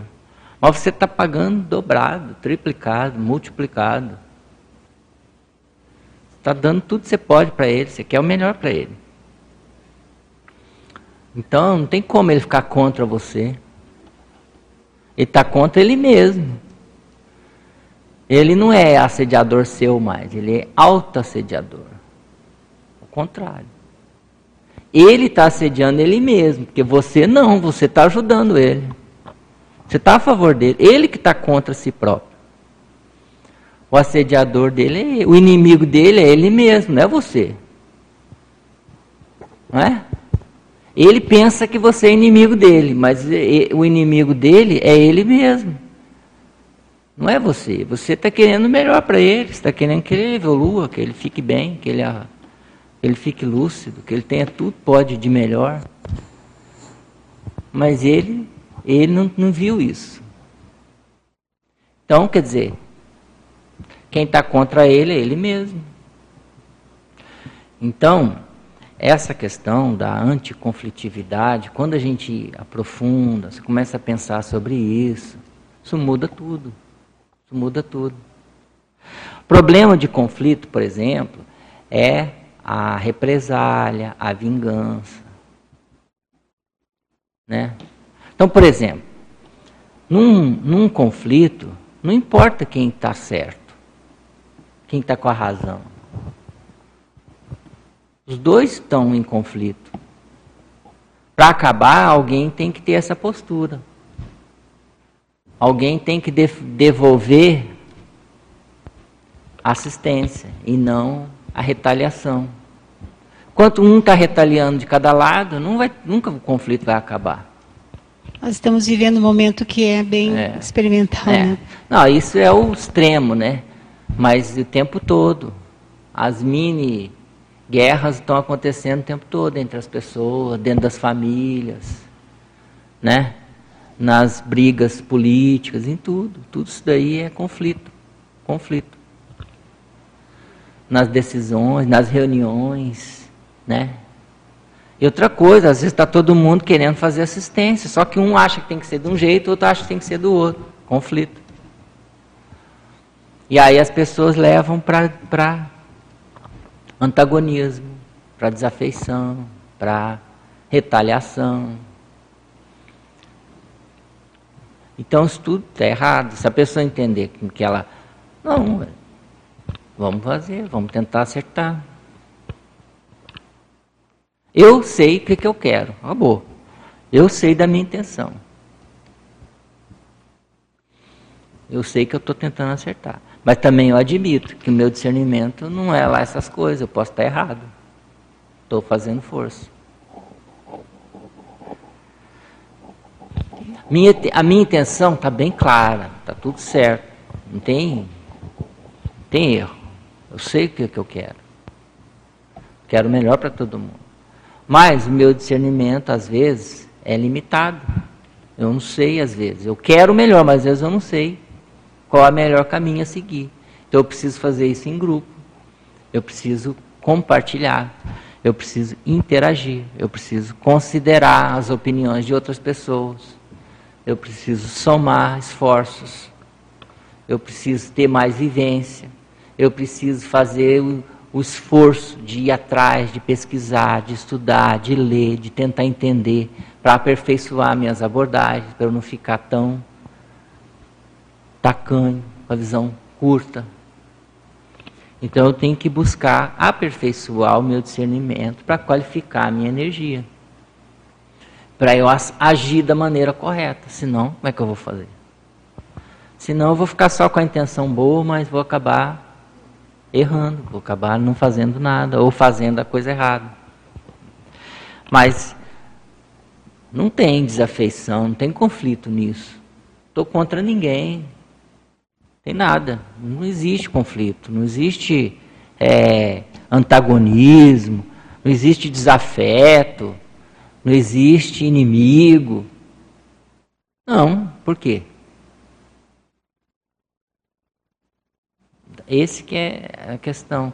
Agora, quando a gente começa a entender, os amparadores vão ter mais facilidade de trabalhar com a gente. Por isso que eu acho.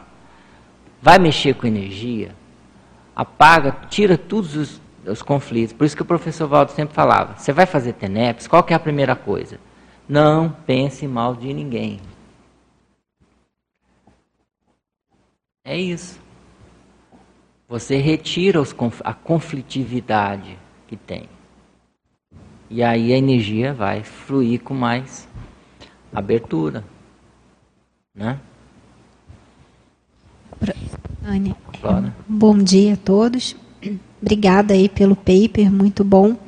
Eu queria falar um pouquinho sobre o item 13 né, do, da enumeração, uhum. especificação, a característica específica singular do padrão de energias exteriorizado. Uhum. É, essa característica, às vezes, por exemplo, no caso de um inversor que está começando ali o trabalho das energias, como que consegue identificar como que ela desenvolve essa especificação? Né? É, uhum. Começa pelo trafor, pela pensionização, porque eu acho que esse item tem muita relação com o item 28, que é a propriedade. Uhum. Né? Os atributos especiais, caráter ou características distintivas do padrão de energia. Né? Uhum. Mas, de repente, se você quiser comentar um pouco do seu caso, ou como que isso se desenvolve, uhum. essa característica. É. Então, a, a questão é você começar a observar, né, prestar atenção na, na energia. E assim, todo mundo tem um padrão de energia. E esse padrão vai ser de acordo com a sua a sua intenção, sua pensenidade, o seu mater pensene. Né? E Todo mundo tem um padrão específico. E às vezes é aquele padrão que é necessário mesmo. Então, a primeira coisa é fazer uma auto-pesquisa para você entender mais o seu padrão. Você reconhecer, estudar como é que você pensa, como é que você funciona, como é que é o seu raciocínio, né?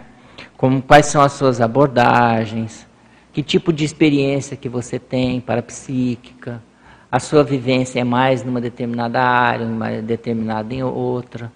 E aí você começa a fazer um, um assim, um diagnóstico, né, um autodiagnóstico do seu padrão de energias. Né? E isso serve tanto para você aperfeiçoar o seu padrão, só não, nesse ponto aqui eu preciso melhorar a minha energia, preciso aperfeiçoar, preciso melhorar. Então, por exemplo, às vezes a pessoa ela é muito agressiva, muito bélica, então ela tem que melhorar isso. Mas por outro lado, ela é realizadora, isso é bom. Então ela vê o trafor, que isso, a energia dela vai ter esse, essa propriedade. Se ela é mais realizadora, a energia dela é mais assertiva, é mais direcionada. Ela consegue pôr energia quando ela quer fazer alguma coisa. A vontade dela, ela é forte. Então ela sabe fazer isso. Então o que, que ela tem que fazer? Não, então o que, que eu tenho que ver? Eu tenho que ver para eu poder canalizar essa energia, tirar o aspecto da agressividade. Eu não vou pensar mal de ninguém, nada. Eu vou, mas eu vou usar essa força que eu tenho para poder fazer acontecer. Então, na hora que precisar, ó, se precisar de um sujeito que é de arrancar toco, sou eu mesmo. Entendeu? Pode deixar que a minha energia é dessas. Eu sou de derrubar a parede. Mas você vai usar para fazer assistência. Você vai usar para ajudar. Você sabe que você tem um, um, um seu padrão. Agora, se a pessoa tem esse padrão e ela vai usar anticosmoeticamente, ela vai piorando ela vai ficando assediada, ela vai virando é, é, bucha de canhão de assediador. Então a questão é essa. Por isso que eu falo, eu enfatizei muito aqui a questão da energomediação. Tem a sua energia, o seu padrão energético, mas também tem o padrão das, energias com os quais você se conecta. Então junta a sua energia, mais a energia do amparador, com a intenção cosmoética e com direcionamento, aquilo vai fazer assistência. Então, a, a, a, a, a essência, né? O, o pulo do gato, vamos dizer assim, é você conseguir fazer esse entrosamento do seu padrão de energias, da característica singular que você tem junto com os amparadores, para que aquela aplicação desse, desse seu padrão seja o mais eficaz possível. Né, dentro da assistência que você pode fazer. Posso contribuir? Uhum. Uma coisa que eu fiquei pensando aí disso que você está falando, é, um dos indicadores que eu acho que ajuda nessa identificação são é, as demandas de assistência que chegam para nós. Então, assim, a gente começa a ver ao longo do tempo a repetição do padrão de assistido que chega, ou de demanda que chega. E aí a gente vê, mas é. por que, que essa demanda chegou para mim e não chegou para Terezinha, não chegou é. para Flora e veio especificamente para mim? E ao longo do tempo, com mapeamento né, das demandas que chegam, sejam para a TENEP, seja para as atividades mesmo assistenciais do dia a dia, vão mostrando a especificação do trabalho de assistência e a singularidade assistencial.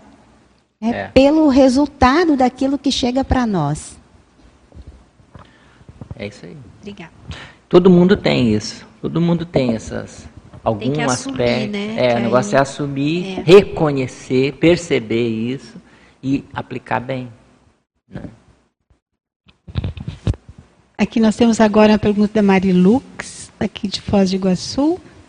Ela agradece por professor Hernani por compartilhar seus, suas autopesquisas conosco. Aprendo muito com você. Ela coloca, juntos vamos mais longe. Então ela pede aqui na página 1 para falar um não, é a página 2, na verdade, que hum. ela quer que fale sobre a questão da autoexperimentologia. Hum. Para ampliar esse tema aí. Depois tem mais uns itens que ela pede aqui. Ela não falou nenhum específico, né? Não, ela falou depois outros uhum. itens, mas ela quer que amplie a tá. autoexperimentologia. É. é, aí eu coloquei uma sequência, né, como tinha falado. Uhum. Assim, ela pede, então, acho que dá é. para falar, então, é o item 2, que é doação. Uhum. O 5 e 9. Tá, tá. Então vamos lá. Doação. Atuação na função de doador em diversos cursos de conscienciologia. Vale destacar aqui a experiência inesquecível de perceber-se como se fosse uma máquina de esterilização de energias durante um campo do curso ECP2, no qual participava na condição de aluno. Né, eu já comentei isso. É, eu, quando estava lá, né, eu comecei a perceber, hora estava no colchonete, os amparadores trabalhando com a minha energia. Isso para mim é, é marcante, porque foi a primeira vez que eu percebi isso. Não era eu que estava mexendo com a energia. Eram os amparadores que estavam tirando a minha energia. Nada que eu fizesse mudava aquilo. Eu falava, não, estou sentindo. Eu pensava para o outro lado, aquilo estava do mesmo jeito. Eu ficava quieta, aquilo estava do mesmo jeito. Falando, mas não é, não sou eu. Eles estão mexendo, eu estou percebendo, tem, tem, eles estão tirando a minha energia. E aquilo era uma máquina. Vum, vum, vum, Então eu falei, isso, eu não, eu, para mim, aquilo era a primeira vez que eu estava tendo aquela experiência. Não era eu. Eu simplesmente deitei lá, os amparadores estavam tirando a minha energia, jogando ali para poder fazer assistência para o campo. Então, isso aí é, é, o, é o beabá, não é? Da, da energo mediação, da energo retransmissiologia. É o beabá. É o amparador, você está lá, o amparador vem junto com a energia e começa a tirar essa energia para fazer assistência. Agora, ali tinha ritmo, ali eu podia perceber um monte de coisa, o direcionamento, o ritmo, a intermitência. Esses itens aqui, esses 20, é, 32 itens, eu poderia estudar tudo aquilo ali. Eu poderia ficar olhando, observando. Olha, olha as ondas. Vou contar quantas ondas tem. Vou ver como é que é. Eu poderia estudar, porque eu estava lá só observando. Não era eu que estava fazendo aquilo. Eu só, eu só me predispus. Então eu podia ver, no, olha lá, ó, eles mostram, vai, vai um tanto de onda, depois para. Depois mais, vai mais outro. Lá na terceira é mais forte. Eu podia ficar só olhando aquilo, só estudando, só analisando. Que eram eles que estavam mexendo. Então aquilo era o máximo, porque você começa a estudar tudo a energia, como é que funciona. Então, opa, aqui foi. Ó. Na hora que o cara fala um negócio lá, vai mais. Depois vai menos. Depois muda o ritmo. Aquilo dá um jato mais, mais depressa. Então você começa a ver a máquina funcionando, o campo funcionando, os amparadores mexendo com a energia, e aí você fica só de observador ali. Então, ali você começa a entender de energia, você começa a estudar o processo, você começa a aprender com os amparadores. Esse é que é o bom de fazer a energo é, é, retransmissiologia, ou a energo retransmissão. Porque você aprende com os amparadores. No SCP-2 é incrível quando você fica lá na condição de EPICOM. Por quê? Porque eles assumem o controle. Então, a primeira vez que eu fui, eu falava: o que, que eu faço? O que, que eu tenho que fazer nessa cadeira? E aí eles falaram: não faz nada, fica quieto. Deixa que a gente vai trabalhar. Então eles começam a mexer. Né? Teve um outro que eles falaram para mim: faz 10 minutos de EV, porque tinha um negócio, tinha a questão da, da umidade do ar, que estava muito baixa, aquilo começou a afetar. Eu comecei a ficar com todas as é, questões respiratórias, tudo trancado. Então eles tiveram que dar uma geral em mim primeiro para poder começar o trabalho. Então eles falaram, fica 10 minutos fazendo EV que isso tudo vai sumir. Eu falei, tá bom. Fiquei lá fazendo 10 minutos. Ali sumiu tudo mas eles me ensinando. Ali eu fico de aluno, eu fico aprendendo. o que eles mandarem fazer, eu faço. Né? E eles é que assumem o comando. Então, se a gente é, começar a entender isso, a gente começa a aprofundar esse acoplamento com o operador para poder deixar o processo se desenvolver dentro dessa energo é, é, retransmissão de energias. Professora e na TENEPS, na sua TENEPS, poderia dar um exemplo se isso ocorre também no início? Também tem, é. É, é semelhante na TENEPS. Parador, né? Aliás, as primeiras experiências começaram na TENEPS, né? as primeiras percepções assim que eu tive, assim, mais é, significativas do amparador, tudo foi na TENEPS.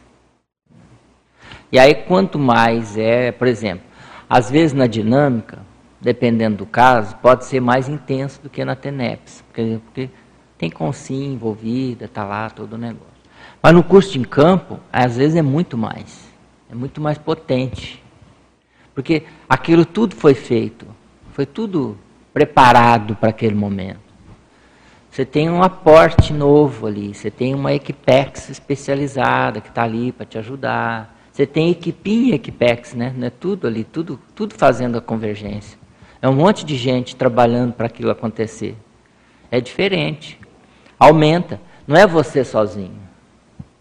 Esses cursos, é, o Epicom ali é uma mini peça. O, a Equipim e a Equipex funcionam muito no processo da, da constituição do campo. Aquilo tudo funciona, aquele povo todo está sustentando ali o trabalho. É tudo, é um trabalho de equipe. É, então aquilo amplia, é muito mais. Se tem mais, né? Se junta as forças, a, a potência aumenta. Lembrei o exemplo do hospital, né? Médico é, sozinho não faz. É. Tem equipe junto. Então você né? vê que nesse curso de campo o negócio é, é impressionante. É. É o 9 e o 10, ela nega a autorização tá. também. Uhum. 9 e o 10, na pangrafia. Então, as experiências de energomediação mental somática em experimento de campo pangráfico predisponente de extrapolações parapsíquicas, intelectuais, polifenomênicas. Né? Eu até fiz um, um paper que eu apresentei aqui, que chama Experimento de Campo Pangráfico. Né? Lá eu explico direitinho como é que funciona isso daí. Porque assim, a pangrafia é um fenômeno complexo, avançado, né? que a gente ainda não domina. Ele tem, geralmente isso vem mais de uma, dominar a pangrafia. Isso é coisa de desperto para cima.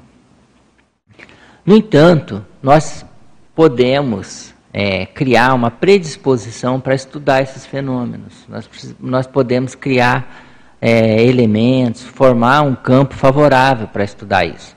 É isso que nós fazemos lá na dinâmica da pangrafia. E é isso que nós fazemos também no curso de campo que a gente tem lá, que é o, o, o Pangrafologia Verbetológica, que a gente junta a, a, a, criação de um campo que predispõe à extrapolação polifenomênica, quer dizer, vários fenômenos ao mesmo tempo, junto com o processo do direcionamento da verpom através do verbete. Porque a essência da pangrafia é a verpom é você conseguir traduzir aquilo, que geralmente são vários fenômenos que fazem a convergência para um único foco. E esse único foco, às vezes, é um conceito, é uma ideia, é uma verpom que vem ali.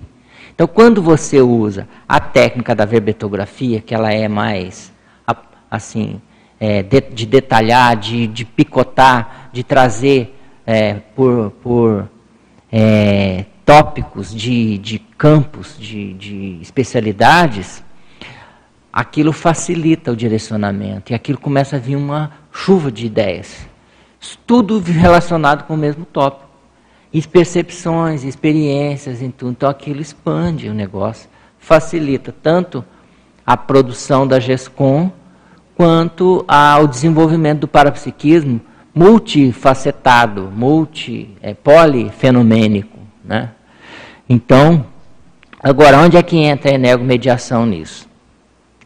Quando você atua, por exemplo, como epicom num campo desses, ou até mesmo assim, na, como. Porque quando a gente faz lá na dinâmica, por exemplo, a gente é, aplica arco voltaico, os, os próprios participantes, experimentadores da dinâmica também aplicam o arco voltaico e outros colegas. Tem o processo da clarividência, que não é bem é só a clarividência, mas ali a gente trabalha com o acoplamento pangráfico, que é a predisposição, a abertura polifenomênica a partir da clarividência. Né? Você, você amplia a clarividência, faz a, o acoplamento áurico assim, e aquilo abre as portas para pro, os fenômenos. Então aquilo às vezes começa a ampliar, começa a vir um monte de informação ali. Então, a mediação é você ali colocar as suas energias, e aí vem os amparadores e criam aquele holopensene. Tem amparador que é especializado nisso, tem amparador que tem um, que tem um padrão já, uma técnica e tudo. Então, quando vem a Equipex, eles instalam aquele campo e aquilo facilita. Quem entra num campo desse percebe mais, tem mais experiência, tem vivências. tem extrapolações polifenomênicas. Mesmo que a pessoa ela, ela nunca teve uma experiência de pangrafia, ela não sabe o que, que é isso, né? Ou mesmo para a gente que está assim, a gente está engatinhando rumo a esses fenômenos mais avançados, o campo predispõe para a gente ter algumas extrapolações, para a gente ver como é que é lá na frente, onde é que a gente pode chegar com isso. Né? Essa é a ideia. É, Próximo é a mega E a mega é a mesma coisa. Né? Eu até fiz também o paper, chama Experimento de Campo de Auto-Megaforização. Nós trabalhamos lá na dinâmica também, tem uma dinâmica da automegaforização. Já participei também como Epicom no curso. Tinha, agora não está tendo mais. Na época era um professor Moacir Gonçalves, né, que tinha, que dava esse curso, e eu já, eu já atuei junto com ele algumas vezes como Epicom, que era no curso de automegaforização também. Né? A Luimara também já, já participou. E, e ali se cria também a mesma coisa.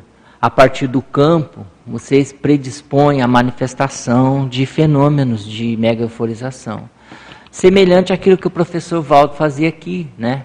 Ele jogava energia junto com os amparadores, aquilo criava um olho pensene que predispõe a megaforização, que cria condições favoráveis. Se a pessoa estiver predisposta, ela acaba entrando. É claro que a megaforização a pessoa não vai sair, por exemplo, da depressão para a megaforização. Você está querendo andar um negócio longe demais. Ela tem que estar tá mais ou menos predisposta. Né? Mas de qualquer, de qualquer forma, se ela entra naquela energia homeostática, ela já melhora, já ajuda. Mas se ela tiver já um pouco melhor, se ela já tiver com a energia mais equilibrada, se ela tiver mais tranquila, mais pacificada, se ela reduz a quantidade de autoconflitividade, se ela entra num holopensene de megaforização, ela pode, ela pode sentir, pode entrar no estado de automegaforização. Serena, nós temos pessoas participando do Rio Grande do Sul, da França, vários estados, como eu mencionei. Agora, voltando à questão com o Eduardo Doria. Uhum. Como participantes da equipe de dinâmica parapsíquica, como podemos otimizar essa energomediação para potencializar o campo energético a ser formado, evocar ou não a Equipex? A dúvida dela é essa. Essa questão de evocação, isso aí é.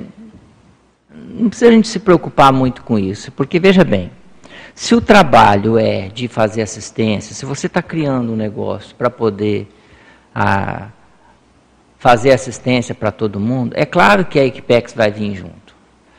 E se você chega num determinado ponto do seu desenvolvimento, das suas experiências com energia, a Equipex já, já vem com você, é natural. Então, a pessoa que chega, por exemplo, se você faz TENEPS, pelo menos um amparador você já tem. Então, você e ele já é uma, uma equipe multidimensional. Né? Se chega lá o seu amparador, junta com o amparador do assistido, e fazem ali uma, um mutirão, ali, uma frente ampla para poder ajudar a pessoa, já, já é uma equipex. Então, não se preocupe com isso, não precisa evocar equipex.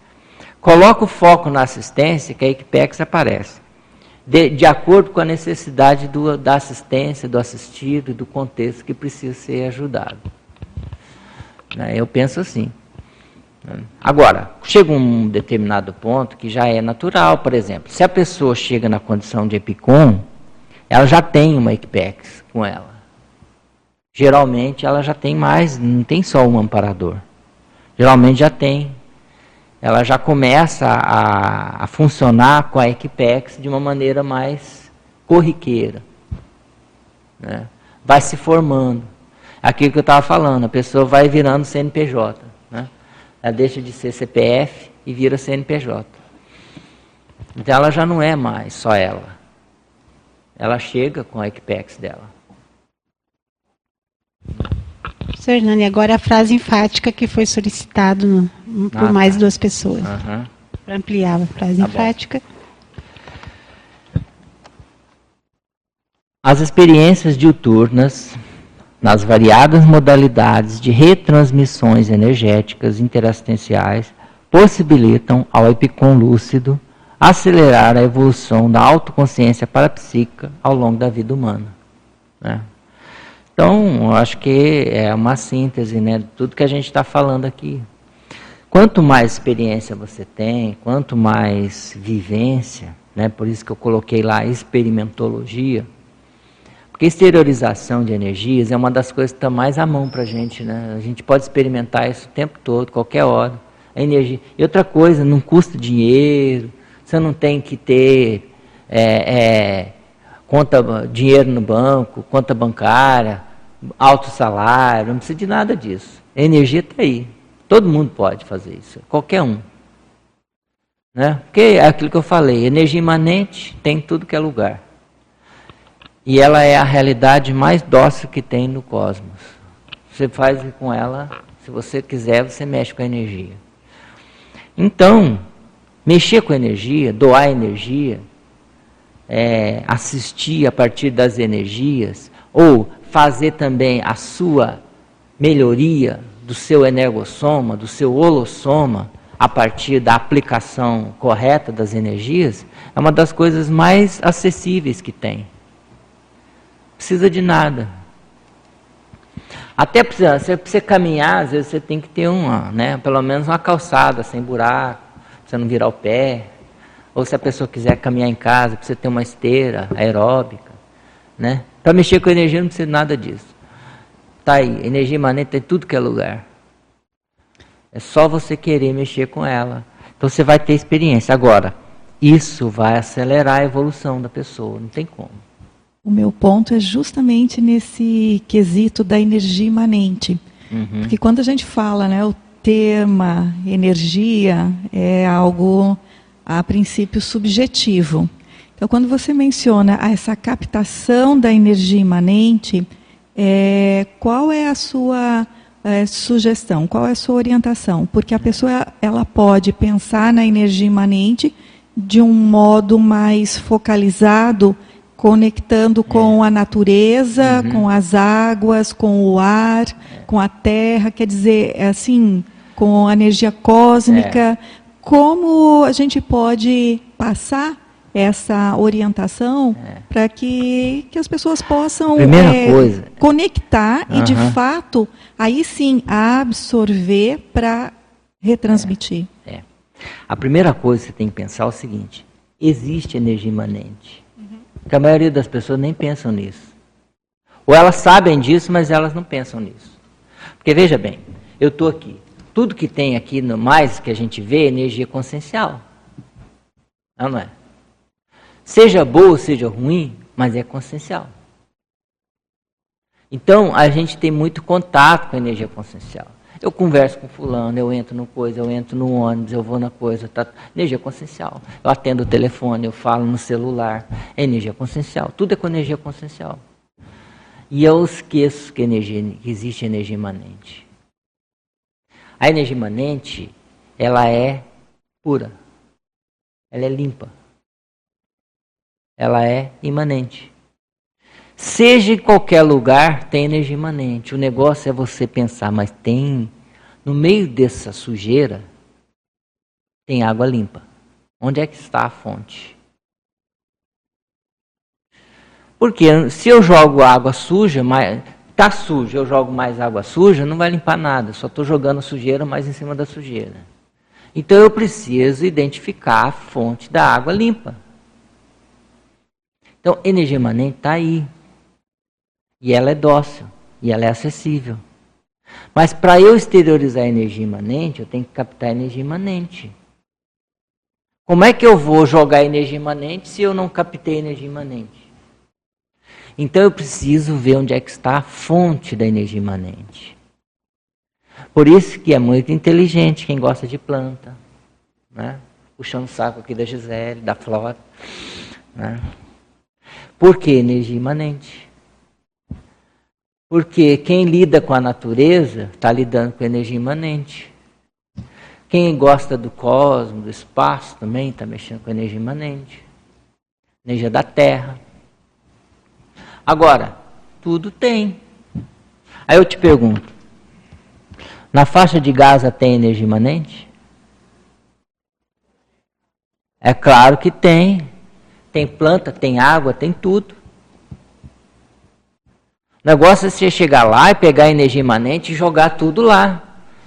Espalhar a energia imanente para tudo que é lado. E é a energia imanente que limpa o holopensene. Exatamente. Todo lugar tem energia imanente. Por mais poluído que a energia consciencial esteja lá. Então você tem que tirar o foco, pegar o foco na energia imanente e renovar o holopensene. Limpar o ambiente com a energia imanente. É isso que o serenão faz, que nós não sabemos fazer ainda. Nós nos vamos aprender. O serenão faz isso. Ele joga energia imanente no lugar e limpa todos os ambientes. A energia dele vai limpando tudo. Nós não sabemos fazer isso, mas nós já temos algumas coisas. Por exemplo, eu não sei, mas eu gosto, eu gosto de lírio. Então, já com lírio, eu não consigo pegar toda a energia imanente, mas eu tenho uma simpatia pelos lírios. Então, a do lírio eu já, já mexo com ela, eu já consigo. Né? Então, eu já consigo esterilizar aquela energia imanente. Eu gosto, por exemplo, da energia do espaço, do cosmos. Isso me inspira. Eu penso no sol, e aí eu jogo a energia do sol. Tá bom? Energia imanente. Né? Então, a gente começa a ver as nossas afinidades, aquilo que trai, atrai mais a gente. O rapport que você tem com a energia imanente e com o tipo de energia imanente específico que tem mais rapport com você. Então, eu gosto de água. Eu, eu acho lindas as cataratas. Me inspira aquele monte de água.